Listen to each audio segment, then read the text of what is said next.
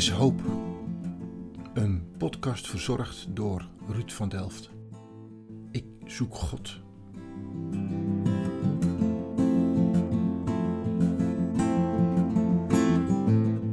Beleef je dat, dat er een streep door die ambitie heen gehaald is? Het ging allemaal heel anders. Maar ja, er gebeurde toen op dat moment zo ontzettend veel. Dat ik wakker werd en dat ik tot me door begon te dringen dat ik blind was. En dat ik dacht, en nu? Was it all. Oh, mogen we even pauzeren? Was it all a gold? Oh, dit is, eh, ja. Was it all a road? Je hoort hier de stem van Lineke. Lineke Zwart. Een interview waar ik lang naar uitgekeken heb. De reden is vanwege haar visuele handicap. Maar tegelijkertijd mijn vraag: zie jij meer dan ik? Ben ik misschien, doordat ik zoveel op me af zie komen, ben ik dan degene die misschien blind is? Blind voor datgene wat jij wel ziet. Luister naar Lineke. Eh, over het algemeen begin ik met eh, waar bevind ik mij en wie heb ik tegenover mij. Maar in dit geval zit ik in mijn, aan mijn eigen woonkamertafel. En eh, de volgende vraag is, ja, wie heb ik tegenover mij? Jij hebt tegenover je Lineke Zwart. Ik ben geboren in Rotterdam en opgegroeid in Gouda. Studie gedaan in Wageningen. Gewerkt in Amsterdam en in Leiden terechtgekomen. En daar wonen we inmiddels al 25 jaar. 25 jaar Wageningen, dat heeft iets met landbouw te maken, denk ik dan. Ja, ik heb daar de hogere laboratoriumschool gedaan. En daar ben ik mijn man ook tegen het lijf gelopen. Die was op dezelfde school. Nee, die deed ehm, bosbouw op de Universiteit in Wageningen.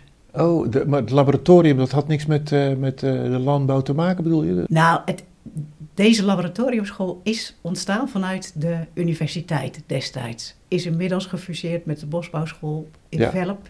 Dus hij is er nu ook niet meer. Maar destijds stond hij nog in Wageningen, die school. Maar die is dus wel vanuit de agrarische wereld ontstaan.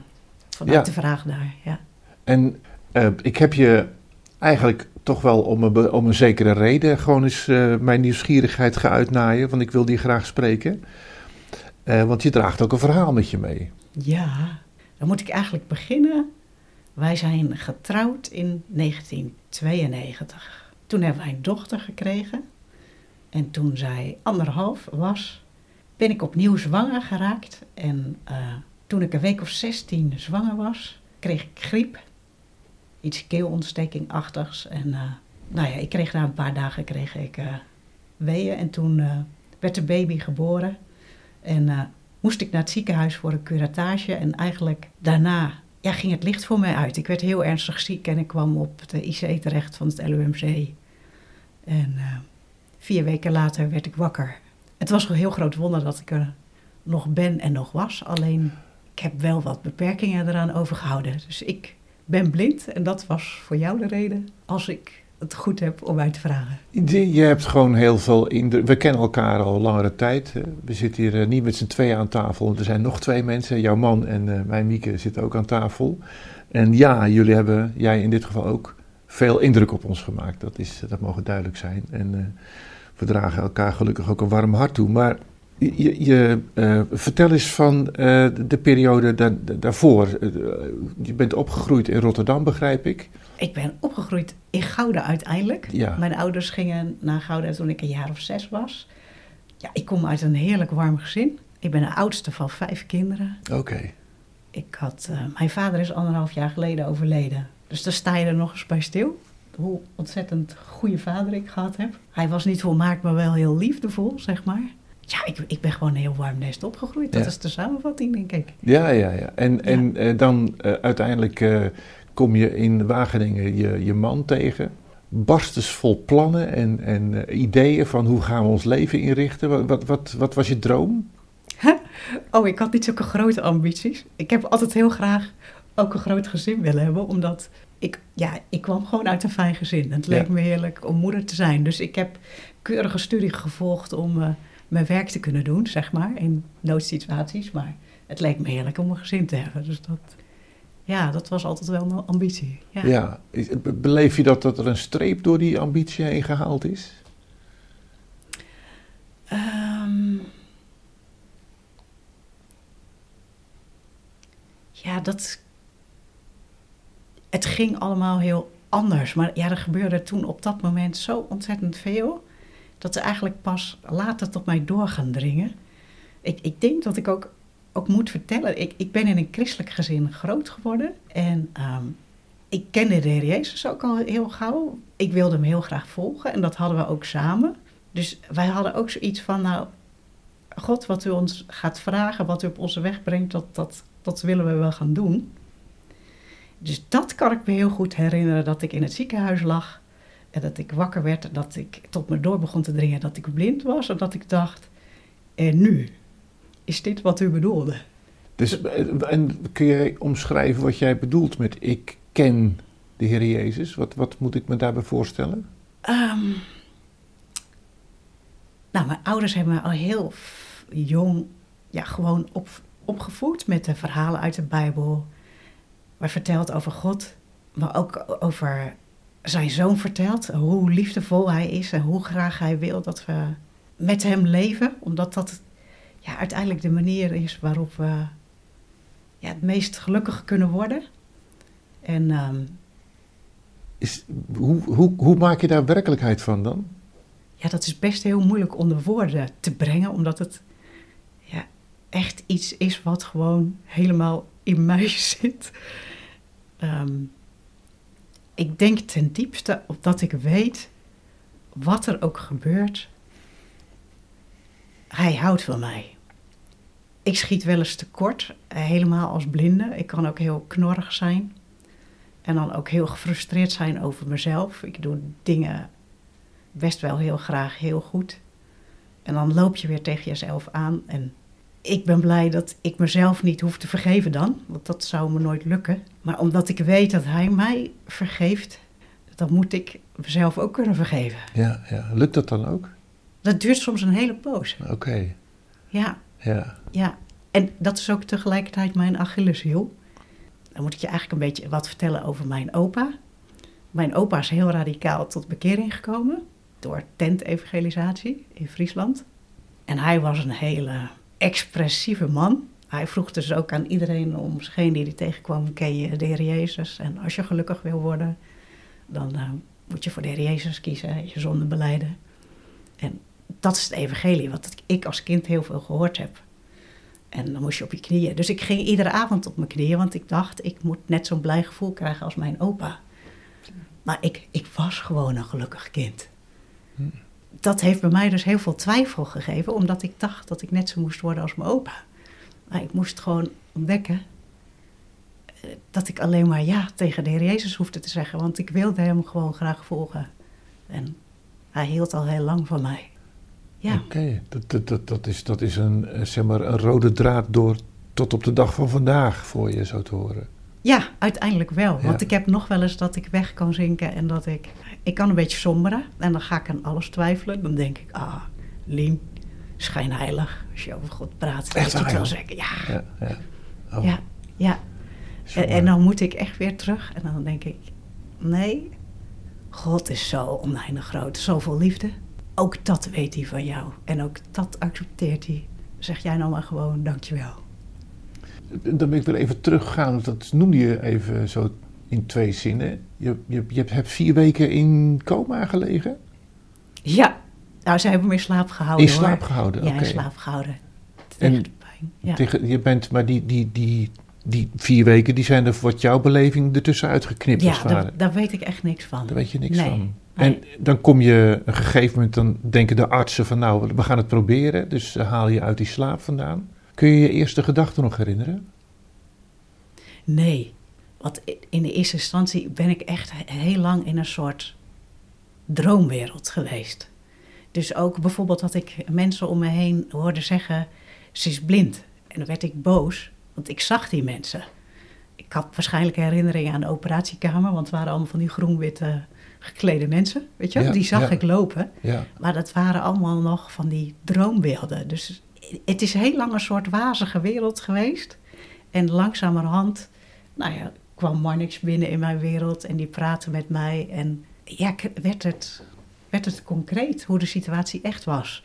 Dus ja, ik ervaar dat als een soort ge- ja, genade of zo. Of, of ja, eigenlijk wel, wel dat het niet zo... Dat lijkt me vreselijk. Wakker worden en eh, dat het licht in één keer uit zou zijn. Ja. Zo heb ik dat dus niet ervaren. Nee. Want, want het licht uit, dat is in mijn beleving, dan zie ik donker. Maar voor jou eh, geldt dat je zowel geen donker of je ziet helemaal, er is geen eh, beleving van licht of donker. Nee, ja, op een bepaalde manier wel. Want ik kijk niet altijd tegen een zwart vlak aan of tegen een grijs vlak. Was it all a ghost? Was it all a miracle?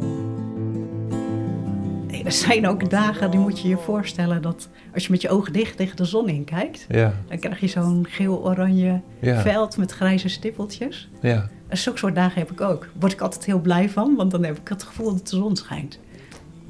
Oh, wauw.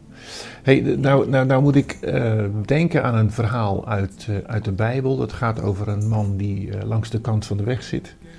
En die krijgt dan te horen in, van de mensenmassa van dat, eh, dat, dat er iemand voorbij komt. Dus hij roept dan, wie gaat daar voorbij? En dan zegt de omstanders tegen hem van... Ja, dat is die Jezus, die Nazoreër. Het is die man uit Nazareth, of hoe je dat ook noemen wilt. Komt voorbij en dan roept hij zelf Jezus, zoon van David. Eh, dus die mensen die kunnen zien, die zien het spektakel, die zien een, ja, die zien een wonderdoener voorbij komen. En, en die man die dus niet ziet, die ziet dus, in feite, is, mijn vraag is dan, wie is hier nou blind? Herken je zoiets? Zie jij soms dingen die ik niet zie? Oh. Dat weet ik niet. Ik heb misschien wel eens dat ik, juist doordat ik iemand niet zie, een vraag durf te stellen die een ander niet meer durft te stellen. En dat ik daardoor iemand aan het praten krijg. Ja, Soms wild ja. vreemde mensen. Ja? Heb, je, heb je daar een voorbeeld bij? Ehm, oh, ik kan me het niet meer concreet herinneren. Maar ik weet dat Marnix en ik op een gegeven moment ergens in een kerk waren. Dus ik dacht dat het in een kerk was. En na afloop sprak ik met een vrouwtje. En toen zei ik wat er in me opkwam. En toen was ze echt heel erg van slag. Van, je hebt precies gezegd hoe het zit. Ja, Ja, je zag iets. ja. Ik weet niet, Marnix had het misschien ook wel gezien. Maar ik durfde het... Ja, Ja. ik durfde het te zeggen of zo, ja. Bijzonder. Hey, en, en nou eh, zijn jullie ook liefhebbers van musea, van schilderijen. Mhm. Hoe, hoe doen jullie dat? Hoe, hoe, pak je, hoe pak je een schilderij aan? Nou, we gaan samen naar een museum en dan eh, maken we samen een rondje. En dan pakt mijn man er een aantal schilderijen uit. En dan gaan we er gewoon voor staan en hij, hij gaat vertellen. En dan ga ik vragen stellen. En ja, dan krijg ik zo mijn eigen beelden en soms is dat heel verrassend. We waren laatst ergens en er stond een beeldje beeldje van een vrouw. Ja, een man vertelde daar iets over. Dus een, eh, die vrouw had in een zak op haar buik haar baby hangen. En op haar rug in een zak twee puppies. En die keken over haar schouder heen. En voor haar, aan haar linkerkant, daar liep een hond. De moeder van die puppies. En die moeder was mank. En die moederhond die keek omhoog naar haar puppies de manier waarop mijn man dat dan vertelt. Dan heb ik een uur, dan mag hij me ergens op een stoel neerzetten en dan kan ik daar eindeloos over nadenken. En dan gaat hij nog even een, eh, zijn eigen rondje doen. Ja, ja. Maar met een aantal beelden, ja, heb ik dan een heleboel gezien. En achter die beelden zitten verhalen en daar Ja. kan ik ontzettend van genieten. Het zijn de verhalen die je doen. Ja. Is, is je man daardoor zeg maar, een soort min of meer gedwongen om een verhalenverteller te worden? Nou, ik denk dat hij altijd al een verhalenverteller geweest is. Oké. En ja, ja, soms denk je. Ja, ik weet niet hoe dat zit precies met God hoor, wat hij regelt en wat hij niet regelt. Maar het is wel fijn dat hij mijn man uitgekozen heeft, zeg maar voor mij. Ik, ja, ik geniet er wel heel erg van. Dat hij zo goed onder woorden kan brengen wat hij ziet. Ja, ja. En ook sfeer kan tekenen. En, eh, Is, Ja. ook, is het ook een beetje een tekenaar? Zijn vader was een tekenaar. Dus die heeft hem wel al heel jong leren, leren kijken. Oké. Ja, daar geniet ik nu heel erg Ja, van. dat, Ja. dan, ben je, dan, ben je, dan zijn je ogen echt open als je dat kan. Ja, ja dat denk ik wel. Ja, Ja. ja. Ben je wel eens boos op God? Ehm, nee. Nee, dat klinkt heel gek. Ik ben wel eens, kan wel eens heel verdrietig zijn en vinden, ervaren dat het lang duurt, maar ik ben nog nooit echt, echt boos, echt heel boos geweest op God of zo. Ik, ik denk dat het ook komt om dat ik ook niet met een beeld van God ben opgegroeid dat hij is dat hij een soort Sinterklaas is of zo. Die, ja, hij heeft het beste met mij voor, maar het gaat niet altijd zoals ik gedacht heb, had. En ja, hij is een veilige plek of zo. Dus in, in- in Veilige die zin, plek, ja. ja. Nou, nou gaat de podcast gaat over hoop. Mhm. Het gaat over, eh, en dat, is, dat reikt verder als misschien alleen maar eh, jou en mijn en ons beperkt leventje. Heb jij een definitie van hoop? Waar, waar hoop jij op? Wat, Ehm, ja, ik ben nooit zo van de grote dingen. Ik ben maar heel gewoon eigenlijk. En dus ja, mijn hoop is ja, wel in de toekomst in die zin van het leven is hier tijdelijk en uiteindelijk eh, gaan we bij God uitkomen. En hoe dat zal zijn, weet ik niet, maar het zal oneindig goed zijn. Maar ja, dat is ver af. Maar voor vandaag, zeg maar, dat hij iedere keer weer er zal zijn als ik hem nodig heb. En dat laat hij iedere keer weer zien in de kleine dingen van het leven. Iemand die opbelt, of een kaartje door de brievenbus doet, of iemand die het goede woord op het goede moment zegt. Of ik zit een boek te lezen en er staat een passage in die ik echt ervaar als Gods stem. Of, ja, dat geeft me ook hoop voor, de, ja, voor morgen. Voor morgen. Meer is, is, dat is voldoende, zeg maar. Het hoeft niet te, te groot. Nee, nee. Is, is het leven nou een vat vol keuzes of overkomt het je?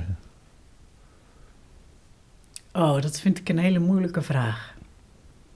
Het is van alles wat. Het is. Sommige dingen overkomen je, Ja, overkomen je en daar reageer je op. Maar je reactie is wel weer een keus. oké. Is het een beetje 50-50, zeg maar? Geen idee. Geen idee. Wat een mooi eerlijk antwoord. Weet je, er zijn zoveel verbazende dingen in mijn leven als ik terugkijk. Mijn vader is opgegroeid op een boerderij. Op die boerderij kwam regelmatig een moeder met een blind jongetje. En dat blinde jongetje, die raapte daar eieren. Mijn vader trouwde met mijn moeder. Hij kreeg vijf kinderen. Hij ging naar de andere kant van het land. Zijn dochter, ik, was een jaar of elf. En ik kreeg op school een voorlichting van een blinde, van de blindenbibliotheek. En die vertelde over, eh, onder andere over Braille natuurlijk. En hij vertelde over zijn Braillebijbel. En het was niet zo'n ontzettend christelijke school waar ik naartoe ging, dus dat maakte indruk op mij. Dus ik kwam thuis en ik vertelde dat thuis. En mijn vader vroeg, hoe heette die meneer? En toen zei ik, die meneer heette Piet Wijntje. En toen zei mijn vader, dat is dat blinde jongetje wat altijd bij ons thuis kwam. Maar het verhaal gaat verder. Een Marnix groeide aan de andere kant van het land op. En er kwam af en toe een blinde man over de vloer. En die heette Piet Wijntje. Oké.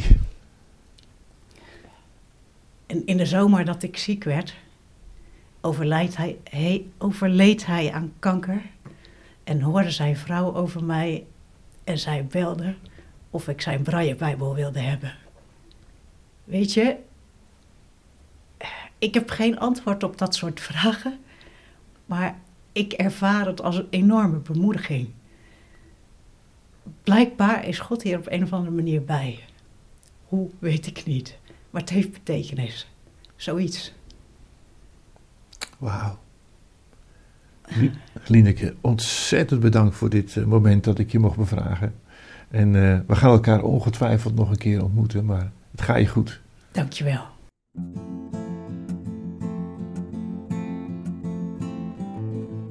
God zoeken is een podcast die ik maak om met mensen in gesprek te komen over God. Het was Blaise Pascal die in zijn boek Pensées mij de keus voorlegde. Het kwam hierop neer: geloven in een God die niet bestaat, of niet geloven in een God die bestaat. En door met mensen te spreken wil ik mijn zoektocht kleur geven en hoop dat jij daar ook door geïnspireerd wordt. Vond je dit een mooie podcast? Laat het mij weten. Of geef een ranking. Misschien heb je een tip of weet je iemand die ik zou kunnen interviewen. Laat vooral een reactie achter. Of je kunt mij mailen. Ruud van